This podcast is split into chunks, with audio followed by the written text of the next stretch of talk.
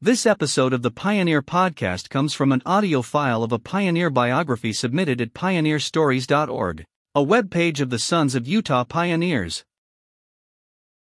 We invite you to share your family pioneer stories too, by going to pioneer stories dot org and clicking the red Submit button.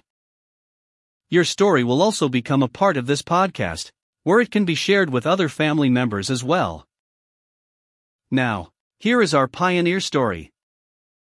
This episode is about Charles Wesley Hulse. Submitted by Bill Morgan.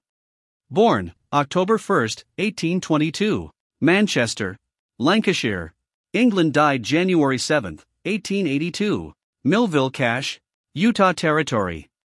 This morning FamilySearch sent a link to me telling that fifty-six-year-old Job Ebenezer Hulse had come to America in search of religious freedom. Job Ebenezer Hulse was not my director ancestor, but his brother, Charles Wesley Hulse, was.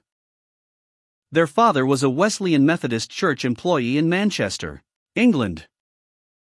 Charles and Smith Hovey, with their children, set sail in eighteen forty-nine.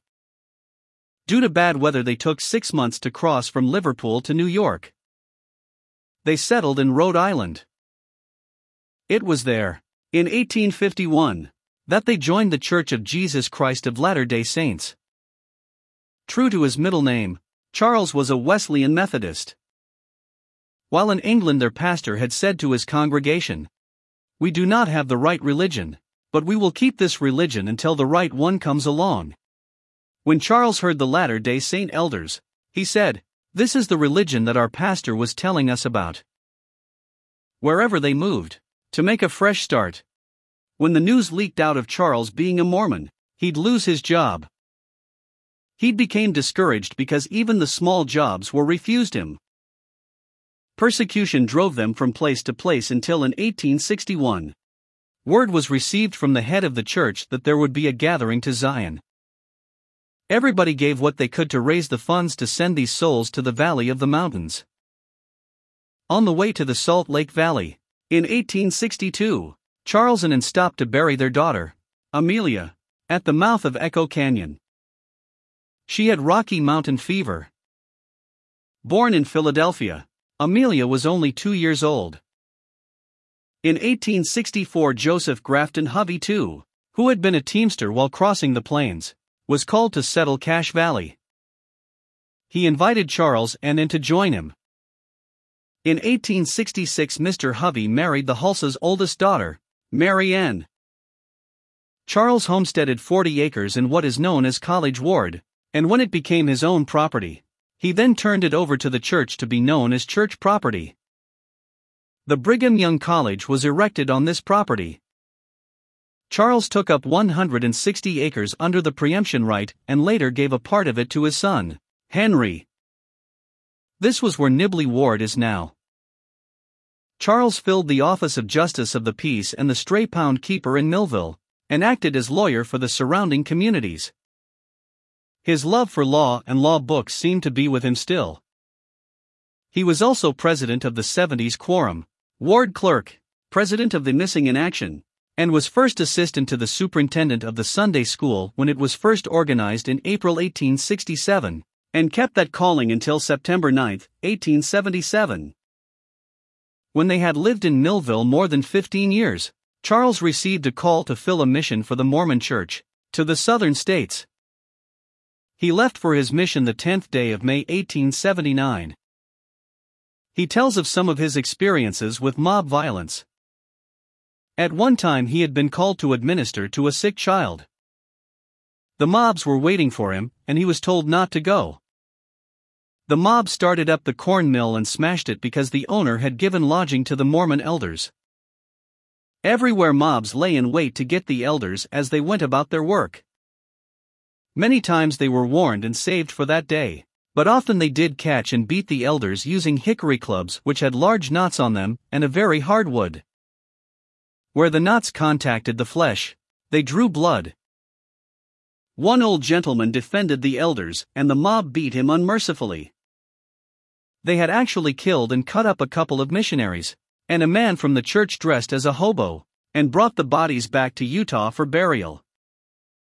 While in South Carolina, the mob waited all night for Charles and his companion, Elder Lloyd, who had sought safety from a terrible storm in an old deserted cabin.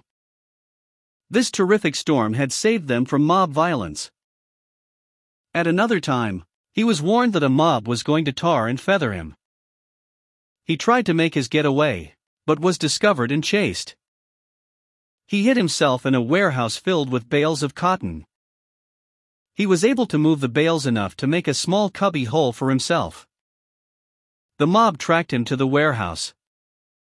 They kicked around among the cotton bales and cursed loudly, for they were filled with liquor and the devil. Charles prayed as he had never prayed before and tried to hold his breath when they came too near to his hiding place. He almost believed this was the end of this earth life for him, for he was sure they would hear the pounding of his heart. He almost cried aloud, so earnestly did he supplicate to his Father in heaven for protection. All that afternoon the mob ranted. Their excitement increased as the hours dragged on. They set fire to the cotton. When they believed he couldn't be found, they screamed that they would roast him alive if they couldn't find him. The cotton wouldn't bum, but smoldered and threw out a smoke screen that drove the choking mob back, so that under the cover of darkness, Charles was able to crawl to safety and escape. He was in this mission a little more than six months when, because of the hostilities becoming so alarming, the church called the elders out of the southern missions. Charles was then transferred to his beloved England to finish his mission. In England they were met with ridicule and hatred, no different than it had been everywhere else. The saints were advised to stay together as much as possible, and to send their laundry only to members. At one time, even with every precaution, Charles received his laundry slashed to riddles. More temple garments could not be purchased in the mission. He had only the suit he wore until more could be sent from home. President William Budge came to the rescue by loaning Charles some clothing while his own were laundered. Brother William Budge was the father of the doctors of the Logan Hospital. He had been a young convert to the church from Scotland and was now the mission president. These two men became tried and true friends on many occasions of hard going. President Budge became the second president of the Logan Temple. While Charles labored in England among his own people, he had the pleasure of converting his brother, Job Ebenezer, in eighteen eighty-one. He also converted his sister, Martha Eliza, and her daughter, Amy Rayburn. He returned to Utah early due to poor health. When Charles arrived back in Millville, he resumed his public activities, acting as justice of the peace until his death January seventh, eighteen eighty-two, and died in nineteen hundred. Charles and Ann were buried in the Millville Cemetery, Cache County, Utah. Thanks for listening. We would like to invite you to subscribe to and share this podcast with others. Also, please leave us a review that helps us more than anything else.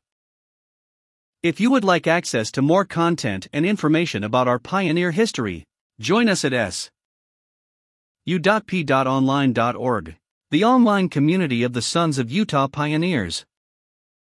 That's S U P online dot org. Goodbye until next time, from your friends at the Sons of Utah Pioneers.